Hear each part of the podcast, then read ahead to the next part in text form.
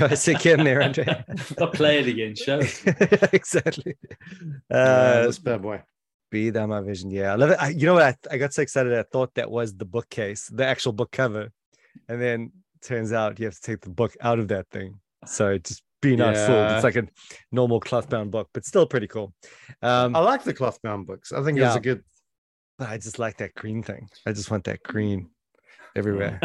but um, Yeah, I heard him being interviewed on the book. It sounded super inspiring.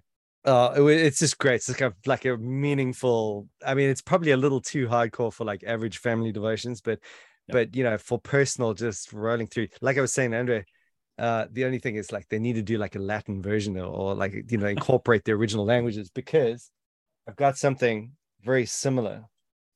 Uh, this thing. I don't know if you've seen that one. Mm-mm. Daily scriptures in uh, 365 readings in Hebrew, Greek, and Latin, and it's just really nicely laid out. And um, if you just merge those two books, you know, it's like perfect. Which is maybe I shouldn't say anything about it because that's what I'm, gonna do. In my I'm gonna do devotions, I'm reading uh, The Mute Christian Under the Smarting Rod, What? Thomas What's Brooks. Oh, Thomas Brooks. I Oh. was about to say that sounds It's it's very super good. puritanical. Excellent. Mute Um, Christian under the, Under the smarting, smarting rod. rod. It's like why you should never complain while you suffer. That's like the whole book. Okay. Okay. Very stoic, isn't it? Very, Actually, very. I was just about to say that. Very Yes. stoic. Yeah. Well, mean, it's, it's it's beyond Stoic. Stoic doesn't have yeah. the right reasons for being quiet. right. Mm. But it's like it's yeah, it's everything a stoic would ever want to be. Yeah. You know, make it would make a stoic proud.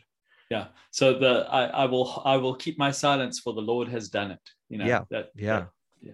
Well, you know, ah, that would be such a fascinating study. Period. there, there we go. Someone out there, there's a free idea for you. Stoicism. Well, that's pure- Stoicism because it comes from the Psalms. That's true. That's true. Although you could take it in a few different directions, and a lot of the Psalms is way too whiny. A lot of the Psalms are way too whiny for for uh, Yeah, Stoicism. Yeah. Yeah, there's too, So- way too much vocalization. Yes. Not, Yeah. they're not being very mute. And- and I'm not- You know, and that's not a that's not a caricature of Stoicism either. That's just like you know, I think I think everyone needs to admit that. Um, we don't but, mean you know, whiny in a negative sense. It's inspired. well a lot of it is like you know it's okay to whine you know it's because we're, we're weak and fragile we're not everything the stoics said we were Cast your cares upon the Yeah. Lord because He cares for you. we're like little children you know and that's okay um all right so, so now you know just uh here we go all right this is what we're doing tonight. Socrates.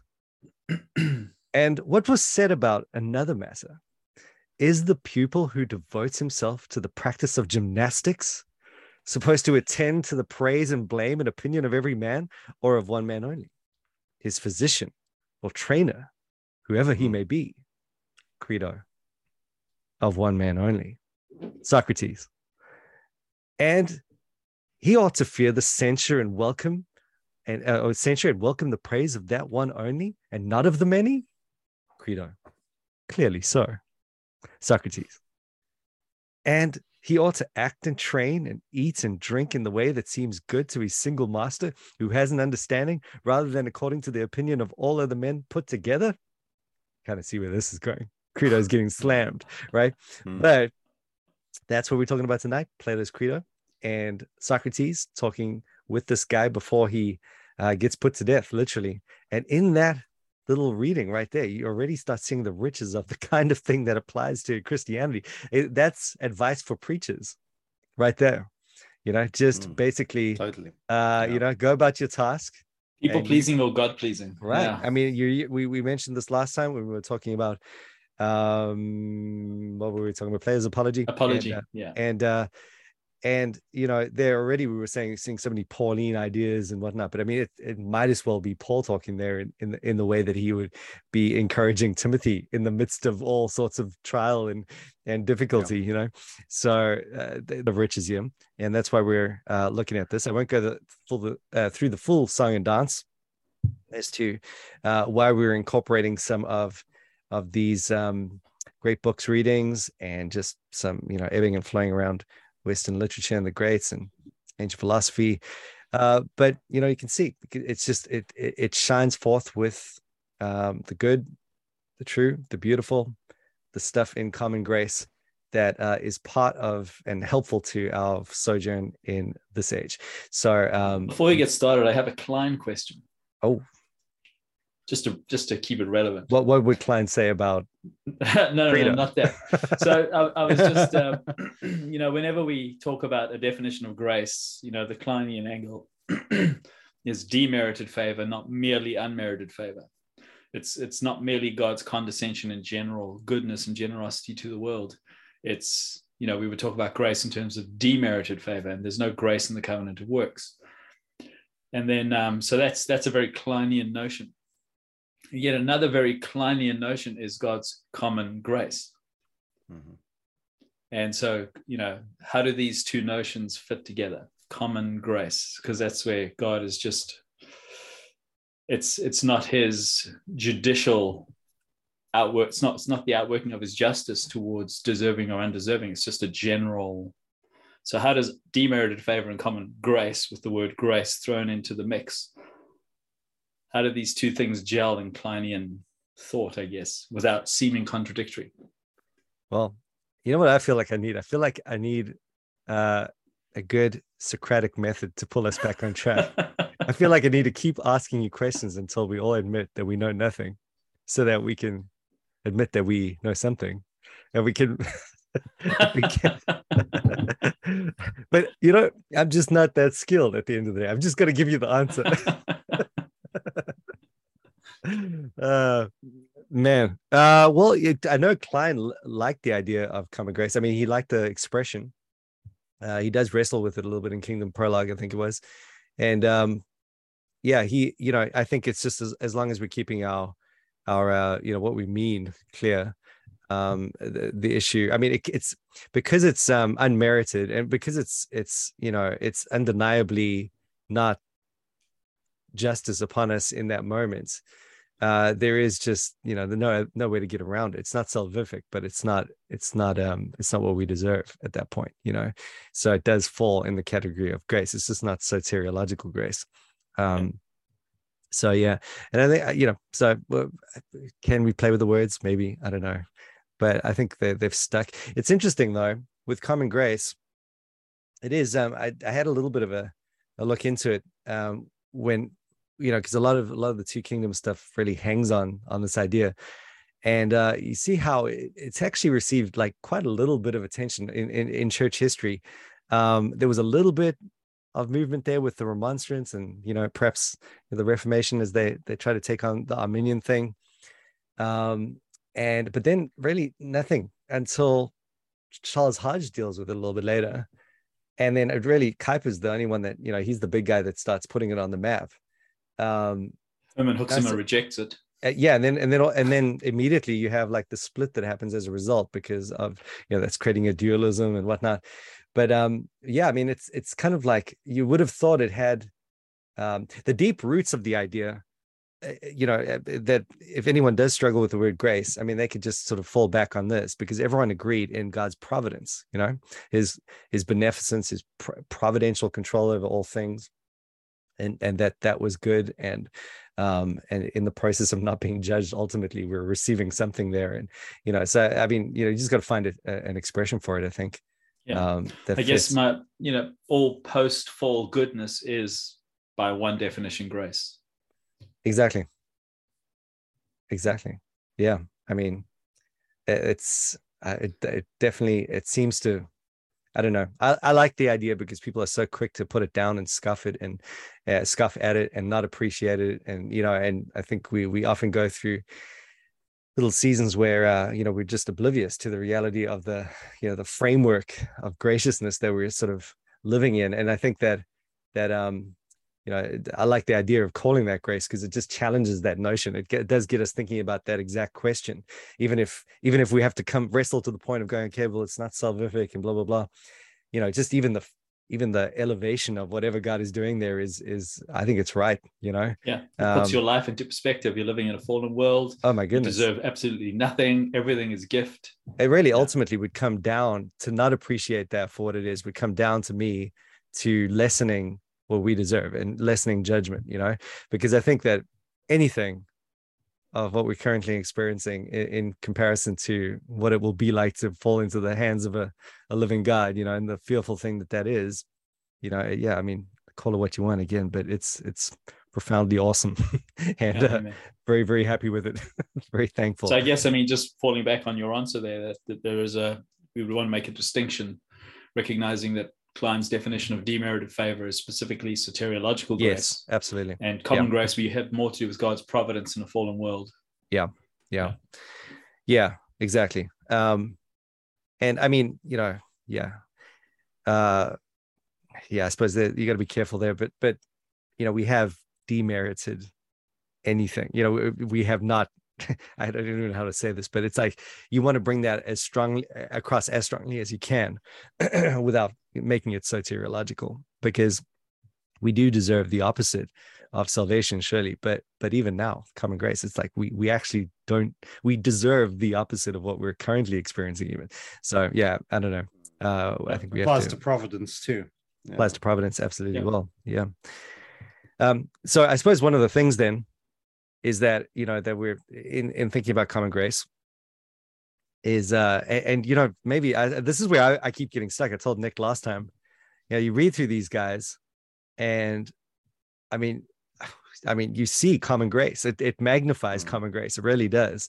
Uh, you realize what they did with common grace. You know i suppose that's the other thing. Just just what a shocking uh well not shocking but what an awesome stewardship of common grace it was in some ways um, you know yeah they are just observing it uh, and uh, processing it and you know meditating upon it and ending up in these profoundly true places uh, without any special revelation. Amazing. Mm. uh, you know this is it's a testimony to the reality of common grace. Yeah i really i, I wonder how some of those uh, neo-calvinists deal with this you know? Uh yes yeah because i mean it's like it's like anyone who meets i don't know uh, uh, a genuine sincere muslim friend. Yes and exactly. just like overwhelmed with the points of similarity. Right. Like how they talk about love for god and and how there are moral points of commonality and that kind of thing. And people get genuinely freaked out by that. They don't know what to do with it. Right. And so like so this is an exercise in the sense of of just of of you know how to handle those sorts of areas of agreement well and you can practice on the philosophers but you're going to meet it you're going to meet it in real life you're going to meet it with your atheist friend with your right. muslim friend your buddhist friend your you know hindu friend so yeah, man sure. it's it is just so important i mean i i think i remember i think you told me this under at at some point um i think marilyn manson was getting a um, you know, some sort of award, the Grammys or whatever. Is it the Grammys? What is the? That's not the music one, is it? Yeah, that's, that's definitely a thing. Grammys yeah. are a thing. Yeah, yeah. Um, and uh, I'm just not sure if it was the Grammys, of it. anyway, um, uh, someone, some artist, you know, because he was uh, going through his like anti-Christian rants at that point, and you know, and and some Christian was involved in in presenting the award, and and they asked him what they felt about Marilyn Manson, and you know, uh, uh, in light of what he stood for and and they said you know well you know we think he's um, amazingly gifted uh, incredible musician and all glory to god for giving him what he has you know and um, mm. just a just an absolutely epic answer because that's exactly right you know you could you cannot no one else can claim the glory for that you know it's just impossible yeah. if if there is any truth goodness or beauty that comes out of anything no matter how you know no matter what it it, it might uh, market itself as there's skill you know it's it's ultimately god has to get the glory for it. Uh, it's rationality. It's it's um mm. you know it's it's the framework in which we operate. So so we got to learn to think like that. And and yeah if you don't i think you get into some sort of real yeah it's just a matter of time almost. Um a bit of a until you meet that gandhi like figure you know and um and you're all confused by how how it is that that this guy's better than any christian you've ever met. And um mm and how that works, you know? Yeah. And it's not uh, only our doctrine of common grace, it would be our doctrine of total depravity as opposed right. to utter depravity. There we go. There we go. the go. fact that man is still made in the image of God, that it's not completely erased like some right. Lutheran theo- uh, theology has. Mm-hmm. Yeah. So there's there's lots of so, biblical grounding for this understanding. So neo-Calvinists need to be careful of this. Calvinists need to be careful of this um, because we can't overstate things with the total depravity. Um, I suppose Pelagians need to be careful of this from the other side as well. In uh, you know, the, we were talking about this as well with um, uh, maybe not full on Pelagianism, but Arminianism at least with uh, the Roman Catholic idea where okay, this was Saint Socrates, you know, and uh, this was the, the pre-Christ saint, you know, who who found salvation through his um, apprehension of of God through through general revelation and so forth. Or maybe yeah. maybe. so on, on the one hand, we do want to on the one hand, we do want to chasten the conservative end because that those would be our friends in the end that we are situated in, mm-hmm. and those are the typical mistakes. But on the other hand, we also want to say we're not being inclusivist, we're not being pluralistic. Yeah, we're not saying that that these people are actually saved in any way. We're not no. committing the you know the fallacy of Roman Catholicism that's saying they are in fact Christians. right, right. Yeah, which I think I, I maybe this is just my um uh very loose perception of the way things are at the moment. I, you know, just a very subjective thing, but it feels like that idea is taking some ground, uh, you know, and within conservative circles, and maybe it's just um, the podcast. Maybe it's the renaissance of sort of. You mean Calvinistic thinking. universalism? Uh, no, I mean like um, you know, not necessarily even Calvinistic. I mean, just sort of you know, evangelical, conservative evangelical. You know, where maybe the beforehand it would have they would have scoffed at the idea that you would um you would incul- you would even suggest that someone could be saved without you know uh, hearing of Christ directly or something like that uh, or yeah. Israel you know. Um now it seems like oh yeah well you know the Roman Catholics have said this the whole way through and and I, I feel like it might be tied together with a a bit of a renaissance of of uh, classical thought in general and just uh, trying to factor that in somehow. But uh, yeah that's you know that could be just me don't know. Yeah, I think it's at, at the, liberalism. I think it comes from several. several yeah, places. that's true. Yeah. That's true. Yeah. Um. All right. So, anyways, back on track here, guys. Sorry. Yeah. Uh, put in our a, theological reflection. Of, I've got a segue. I've got okay. a segue. All right. All right. The segue is, and you guys mentioned this last time, is that um, in addition to seeing common grace in these guys, what you also do see, I think, is the law written on the heart. The the whole kind of idea of of uh, the basic religious principle that mm-hmm. I'll be measured according to my works. And you guys, you guys uh, spoke about it last week as well. I think mm-hmm. um, just talking about how that, like, if there's any point, there's so much similarity morally with the Christian faith at so many points.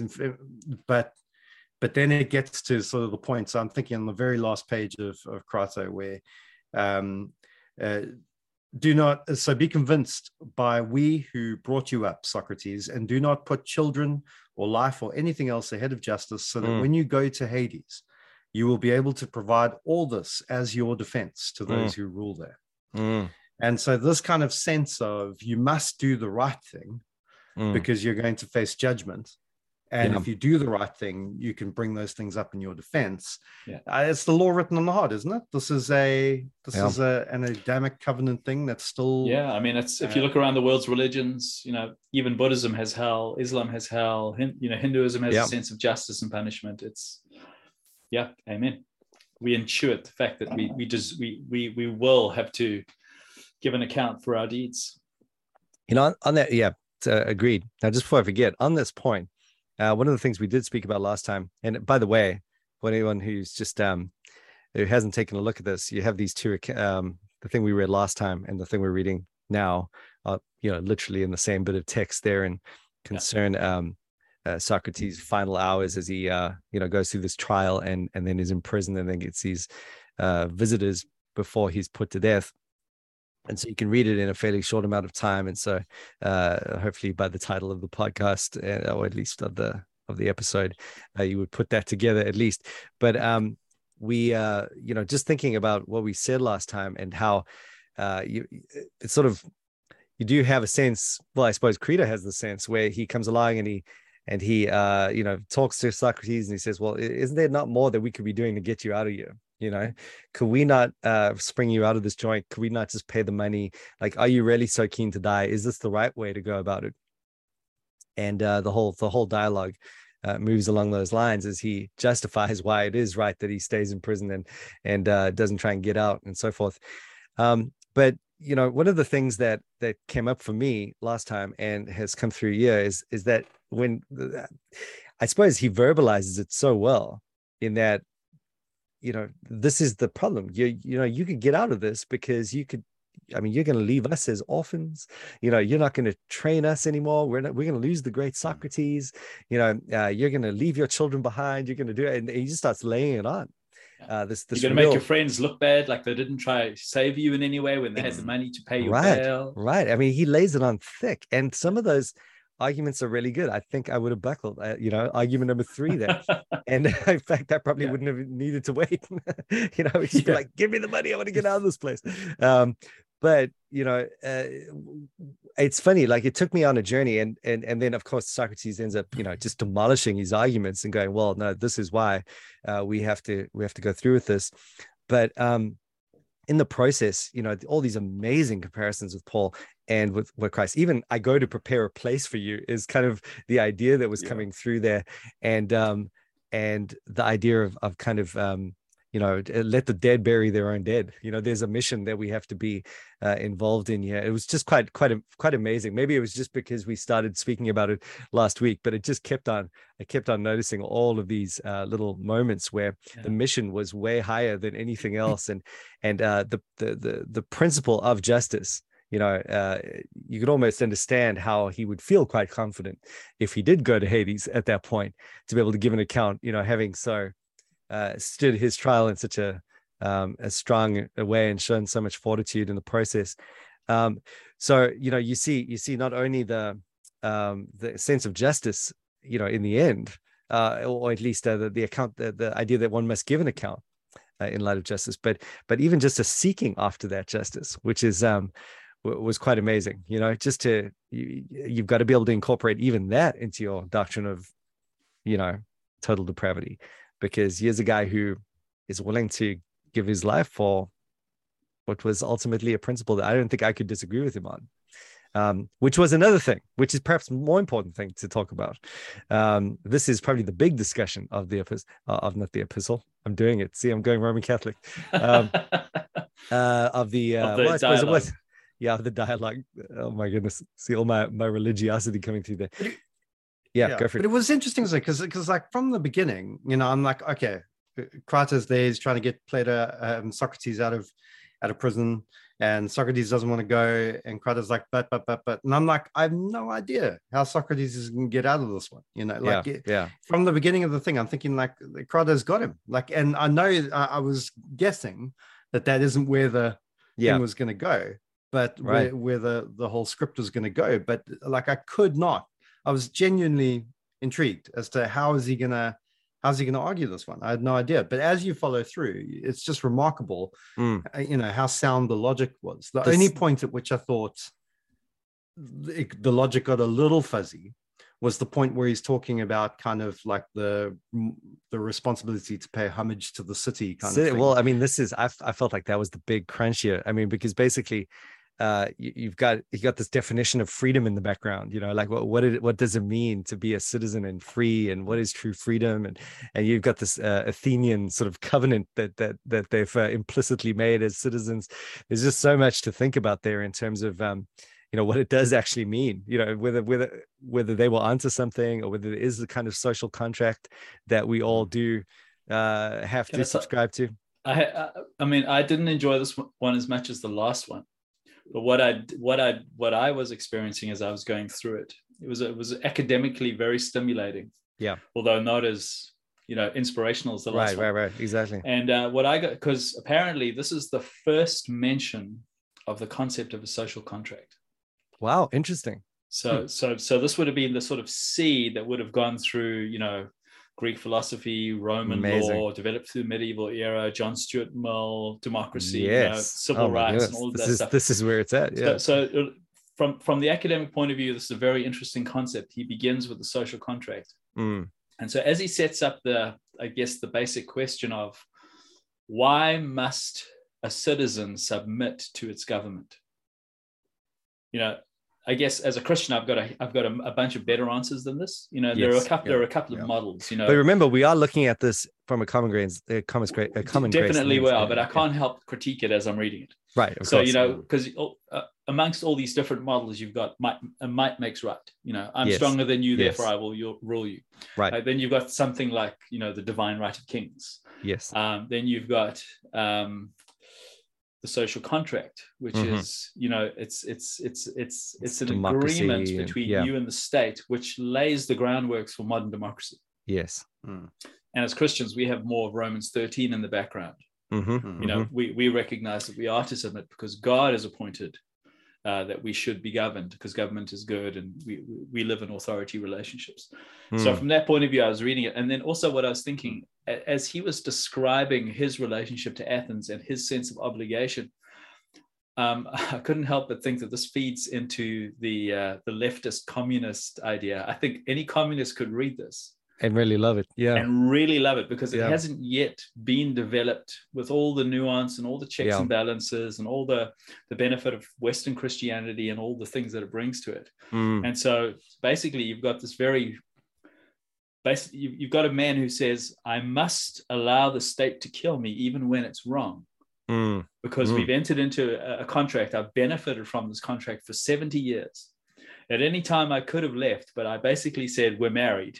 And so, for better or for worse, we're in mm. this marriage. Mm. And so, I'm going to take the bad with the good, and I'm going to allow you to kill me on principle mm. because of my basic concept of the social contract as the reason for why I should be willing to submit as a citizen. And yeah. um, I did feel that there was a false dilemma in um, you have to take it all or leave. And I right. think that you know the the history of philosophy and politics has nuanced the problem. Yeah. You know, they, they've listened to this conversation and they've reacted to the problem and they've tried to bring better solutions. So from that point of yeah. view, I, I, found it very stimulating. Though I find I couldn't agree with him. Now, okay, but you know what? It yeah, exactly. I mean, exactly right. That whole communism thing. It was exactly uh, so. It brought me back to the question of of whether he was in fact the corrupter of youth you know? Which which you know it was really kind of a wow what just happened there? you know? Yeah we are I'm, I'm totally sold. He is they've got him pinned as the bad guy and he's not the bad guy and and all of a sudden he's talking in such in a way that i thought if if hey wait a minute if, if they let this guy loose if if everyone had to do what he did you know you'd probably end up with something bizarre you know? And and maybe there is a, a need to kind of rein this in a little bit. And uh, i don't know what are your thoughts about that uh, I mean, it's it's there's this incredible tension in, in in in Socrates himself because he didn't become a politician, right? But he deliberately went around like a pavement evangelist. Yes, and he, he knew. So he, he had a message. Yeah. He yeah. was definitely spreading his message. You know, I, I, I actually, you know, and, and now I'm moving from the left to the right. You know, Ben Shapiro. People ask Ben Shapiro, you know, why don't you run for president? You seem to have all the answers. Mm-hmm. And he says, Well, I think I can be more influential doing what I'm doing than being the president. Mm. Wow. Earn more money too. yeah, exactly. Less stress. Yeah. yeah. yeah true capitalist. But yeah. um, and so I do get a sense of that. And so I mean, he's definitely making an impression. Yeah. But I mean, here's the corrupting of the youth is a you know it's it's there's some truth in the in the critique in the sense that he's definitely getting the young people to think differently to everyone else mm-hmm. But the way in which he's getting them to think differently is to stand for virtue and mm, not to chase mm. riches. Right. To to choose yeah. self-discipline and not just to be indulgent. Yes. So yes. so is that corrupting the youth? No, and, and, that, and that's again, that's you know, you mentioned earlier that he was sort of bound by this, you know, social contract for better or for worse, and that sort of thing. And yeah. definitely that, that that comes through. But but the other side of that was that you know it, it was just a, a necessary example that needed to be held out um, against the corruption of that Athenian, Athenian ideal. You know, so so um, yeah, you have um, the, the, their abuse of that contract, so to speak. You know, and uh, he had to. So in some sense, you might even see that as the opposite of a martyr of, for the cause, yeah. right? But but not for the cause of communism per se, more for the cause of democracy at that level. I I, I heard an interesting comment that said. You know, because because if you think back to you know uh, Socrates' apology, you know, basically the city came to him and said, Right, Socrates, when you're doing something bad, yes. how do you think we should punish you? Right. And he could have accepted exile. He could have mm. accepted a, you know, a, a financial penalty.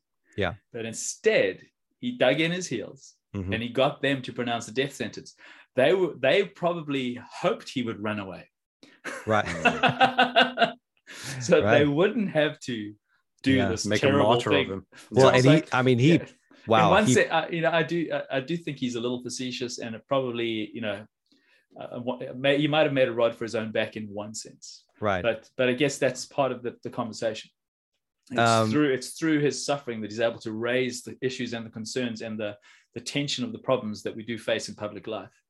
So yeah, totally. But I mean, if you if you think about even so, just go, going back to the the the the communist thing, I I didn't I didn't see it necessarily going that way because even if you think about dem- democracy, just think about recently. Think about how uh, the the U.S. reacted to Donald Trump becoming president, and you had ha- literally half the country saying refusing to accept the democratic outcome and say he's not my president you know i refuse to acknowledge him as president in the uk we had the same thing with the referendum which meant that we left the uh, the eu and so you know you had literally half the country saying you know and didn't you just I- fire? Didn't you just fire your prime minister?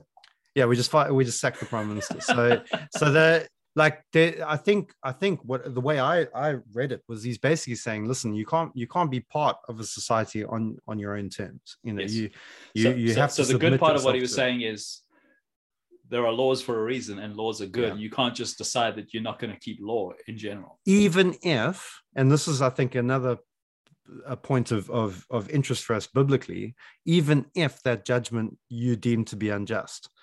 So the the whole thing and he raises this point with with crito as to say um well surely we would say that this is an unjust judgment. But the point is that when you're part of a group you're accepting the judgment of the group over over your own private judgment.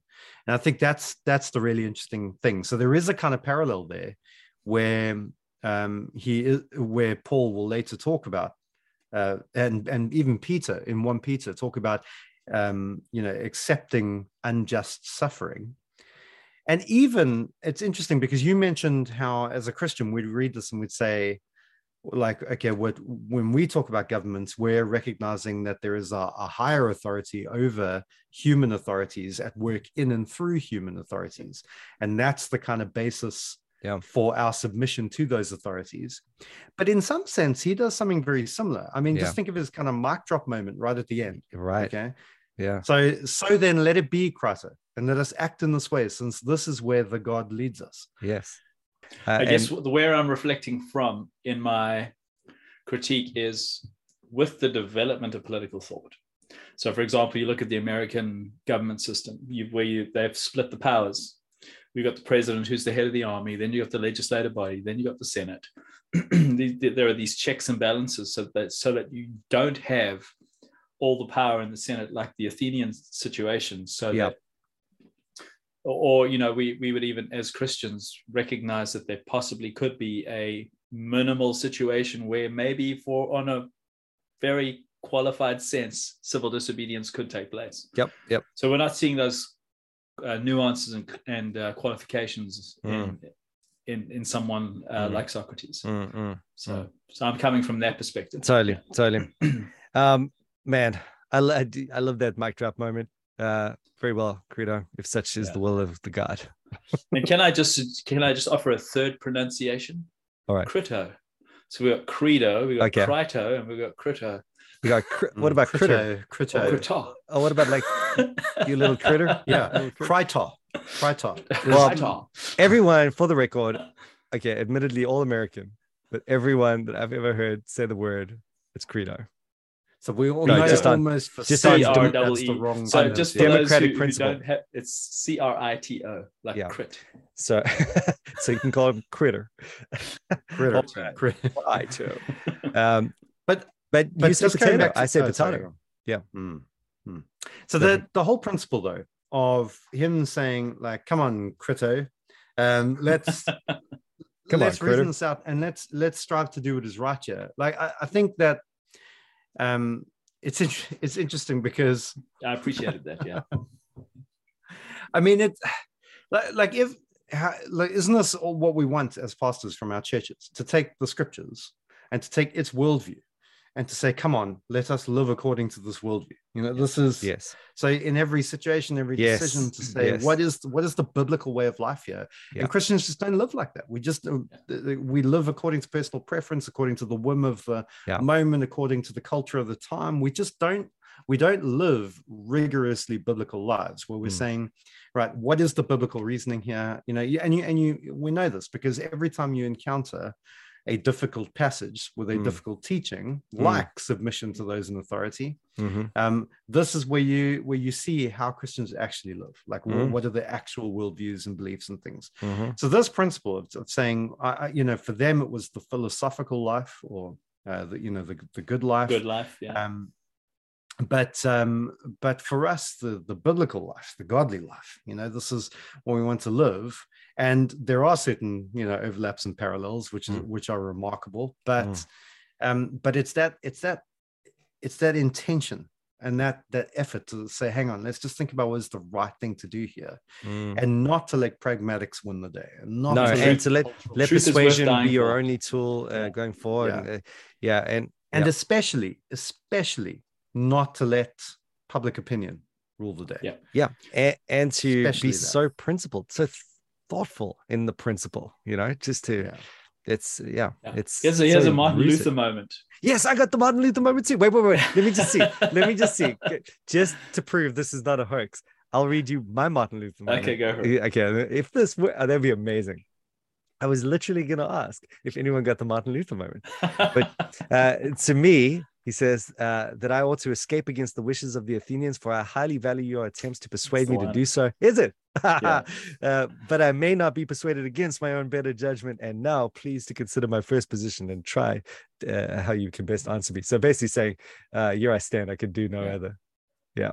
Exactly. Live, live. You have to have a clean conscience. Now Yeah. we would recognize the Lord is the Lord of the conscience, and there's a way to, you know, make sure your conscience is clean and not misinformed. But yeah, it's it's that principle of, do I know I'm lying to myself? Live not by lies. Yeah. Yeah, exactly. So good. So good.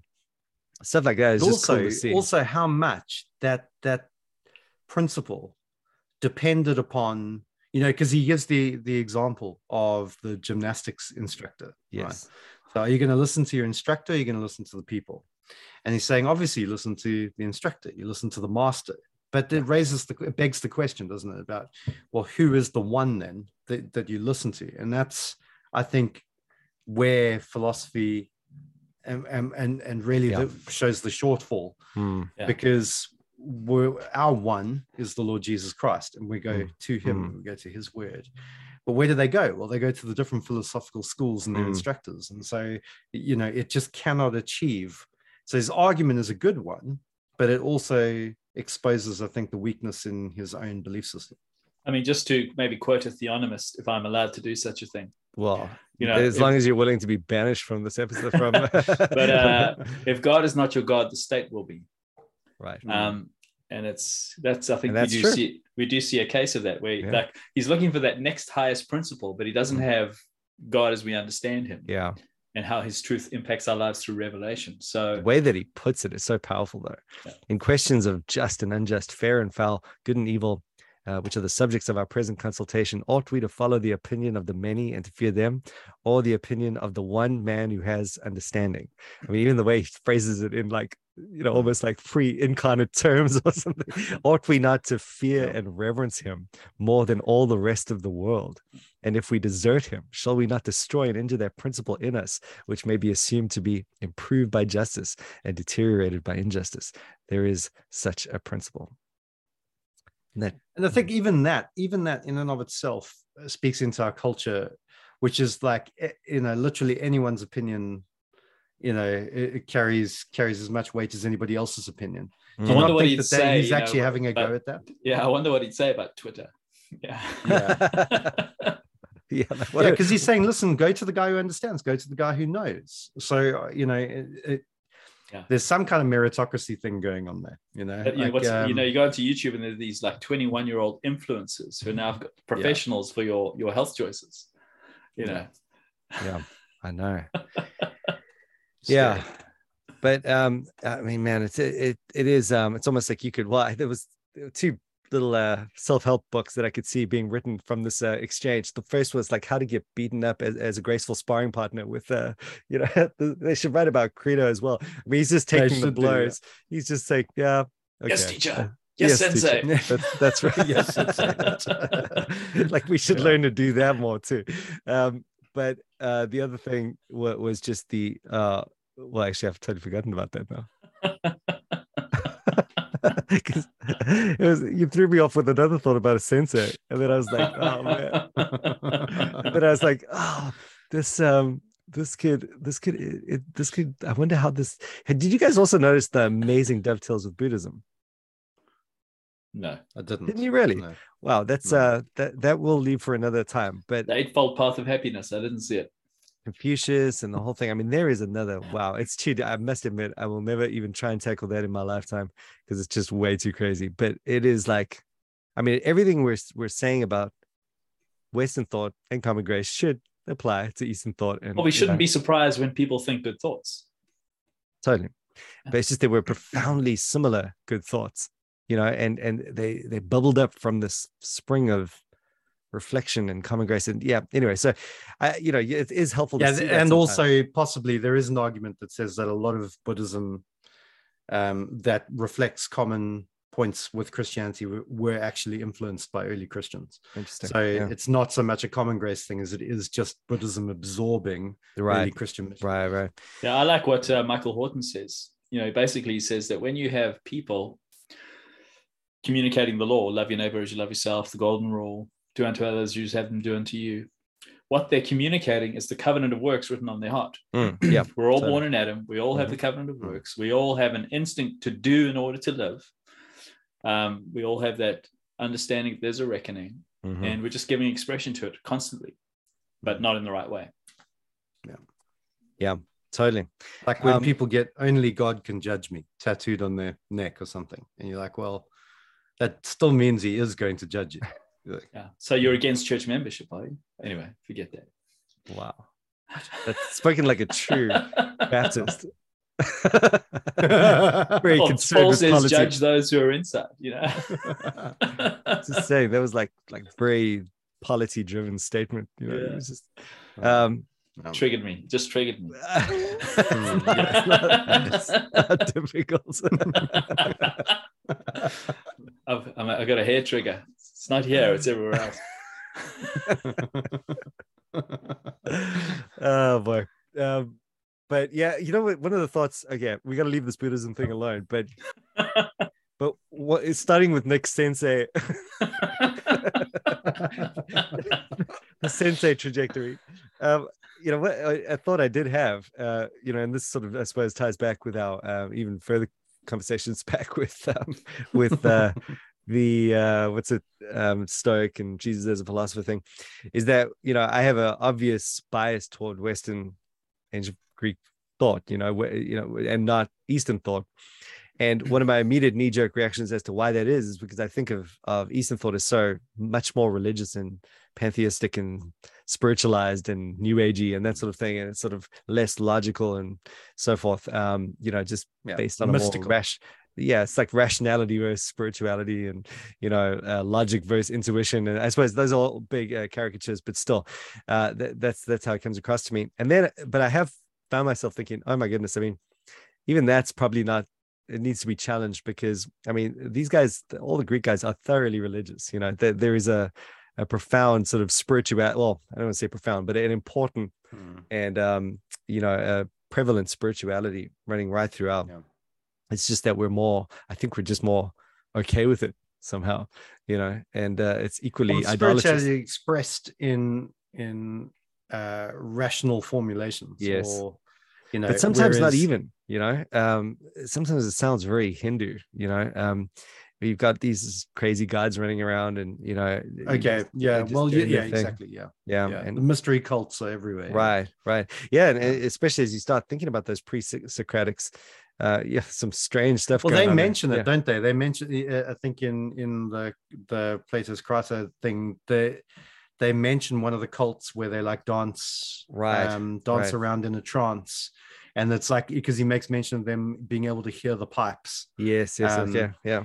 And so it's like literally like they get into this kind of demonic trance where they can Right. hear some demonic music that they dance to and stuff like that Yeah. it's pretty scary and and yeah that's happening in the heart of this philosophical culture Right. um So I think it's been And it's there's been the sort of Oracle of Delphi baptized. hanging in the Yeah, background. totally. And I mean, God even just Apollo, these, Apollo, yeah.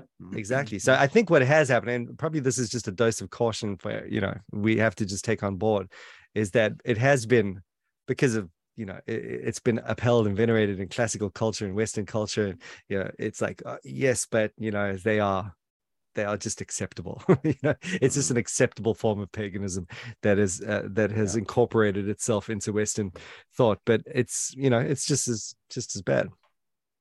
Well it's like it's like today with the viking stuff like everyone is everyone is accepting and incorp- and dumbing down watering down and and sort of like reviving this love for norse mythology and stuff Mm. like that I'm And reading it Beowulf right now. yeah Eh, well one time except that's more sort of english but i, I know, guess, but it's yeah, dude, it's all like it's all about the Danes and the- yeah you know. time one time but Yeah. like all that all that stuff and people forget that yeah, yeah but they did used to do like human sacrifice and you know Yeah. all sorts of crazy all sorts of crazy totally. stuff Go and so steal when people are wives. like Yeah. getting their Viking rune tattoos and stuff, that that you know it's being upheld in a way that isn't fair to what it, that No. not true to what it actually is. And I Totally. think- It wa- it was- Cultural misappropriation. Yes. Hey, well, it's misappropriation, but it's also that it's also that the West is, uh, uh, you know, it affirms what it does. So what we've affirmed about ancient Greek culture is not the mystery cults. Yeah. What's been Mm. upheld and, Yeah. and celebrated that's true. has been. Well, we sanitize everything by turning it into a trend. Yeah, yeah. There's another trigger for you. You. I've I felt I felt that could have turned into a trigger. I feel like if we pushed that a little bit harder, that would uh, you'd burst into flames. I've seen it, seen it before. Um, all right, now I don't know. What was the quote of the reading for you? What was the best one? What was the moment? What was the what was the takeaway? Why would you suggest someone else read this? I think you've probably read most of them, but I, Okay. I, I did enjoy. There's a short one where um, he's just making a distinction, which I thought was quite helpful given his emphasis. And he says, "And I should like to know whether I may say the same of another proposition, that not life, but a good life, is to be chiefly valued." yes. Oh, Yes. beautiful. And so basically, you know, the good life in terms of living for virtue, even if you have to suffer for it, that's the good life. As Yes. opposed to, you know, keep yourself alive, even if you have to lie or cheat or give someone a bribe in order Yeah. to live. Yeah. Living a, a good life is better than just living. again dovetailing well with what we were saying last week with um just you know you uh, there are many ways that a soldier can bail out and you know is that the goal you know is that the goal to shamefully bail out you know no there's got to be something higher that we're looking for Yeah. so just yeah wow i mean you don't want to christianize everything you read but i mean those things are just weapons in the arsenal you know just to have those Mm. thoughts on hand they they they they are what we have to be thinking uh, Yeah. as we as we go about the christian life for sure I think we're, I think, I mean, I don't know if your experience is this, but we live in a decadent culture. And so to see courage, you know, Yes. to see Mm. yes the, the willingness to suffer. Yes You know, this, this is, it's, it's alien to our individualistic, comfort, consumer driven culture. But totally also, I mean, also the fact that he knows that death is not the end. And so that's also alien to our materialist, secular Yep. materialist culture. Yeah. So the fact that he's willing to embrace death because he knows that something else is there. Mm. And if he lives, and if he lives a true life, then that will be better in the Mm. long run, you know. And so that kind of that kind of mentality, I'm not saying he had a full blown, you know, hope of heaven kind of thing, but the the but but even that idea that I, I would rather I would rather be in that position at death than than live longer. Yeah, I think I think is extremely important. Well, you Mm. could I preach the law and the gospel to that, can't you? Yes. Yeah. Absolutely. Well, and yeah, the, you know, gain the what does it profit a man to gain the whole world? You know, all, all of that. Mm. I mean, uh, of course, he's not thinking about it in those terms, but the dynamic is just clearly represented. You know, the there is something. Who cares? Who cares if you gain the whole world and save your life in doing so and live for an extra few minutes? And there's something bigger. Yeah. So, even if his word to to a, a pre-Christ world is start looking for that something bigger, you know, just you haven't found it, so start looking for it because clearly we know nothing, or we are we are in need of this knowledge, basically. And I could see how how that would be very important. And you know, I suppose that's what Paul does appeal to with the unknown God idea. you know, this is this is this is the one. This is what we got. We found the big thing. You know, we've we've got the the thing we've got to live for now. Um, and so come and examine it and see if you can uh, tear, tear my witness of Christ apart. You know. Yeah. All right. Well, good. Um, I think we did good work here, guys. I think um, world's we better nailed off. it, bro. Absolutely Nailed nailed, it. it. Totally. Not bad for amateurs. I think we actually might have just crossed the the line. I do think that we need to come back and have a, a longer conversation, maybe a whole podcast episode dedicated. It's because it's it, it, we touched on it last week, you guys, and then again this week on the whole business of this Roman Catholic view of the philosophers as pre-Christian, and to Mm. talk that through and to talk about um, you know Problem why is- they think that and where the problems. If we talk it through, I'm gonna I'm gonna yield. I'm gonna buckle. I haven't got any defense. My I think Calvinism it's is worth weak. talking about. Yeah, I think it is. Whatever. I promise you. I'm like, I read these guys. I'm like, ah, ah, that makes sense. Ah, you know, I was just like, oh, yes, of course, Saint Plato. Okay. I think And it all depends what hat you're wearing. Yeah. if you're putting on the common grace hat, you're looking for similarities. But if you're putting on the evangelist's hat, you're looking Yeah. for dissimilarities. You want to critique the false world. You want to you want to show where the idolatry is. You want to show where the wrong definition of sin is. You want to show where the self-exaltation, self-deifying, self-deluding realities coming into Mm. it. Mm. So which hat, which which hat? So I'm constantly swapping between common grace hat, appreciating what God is doing, but then I've got to put on the evangelist hat and say you're so far from, you're as far away from heaven as everyone else, Mhm. because despite the truth that that God has given to you, you're not even holding it truly in, in the right way. So And Andre's always um, swapping his Protestant and Roman Catholic hat. So there's that, you know. And I'm just like, I'm going because for me that's attention for not me that's Roman balance Catholic. and, and, and Catholic. as i'm as i'm listening to guys engage with culture or engage with philosophy or engage with history i'm finding some people are so evangelistically focused they can't see the good in, in these guys or some people are so common grace or so philosophically appreciative that they, they Mm, mm. forget to be evangelistic you know they well, forget to I think they forget to bring the gospel all of this is saying we do need to come back and talk about that. Um, so be gentle with me because whatever you say will win. This could be bad.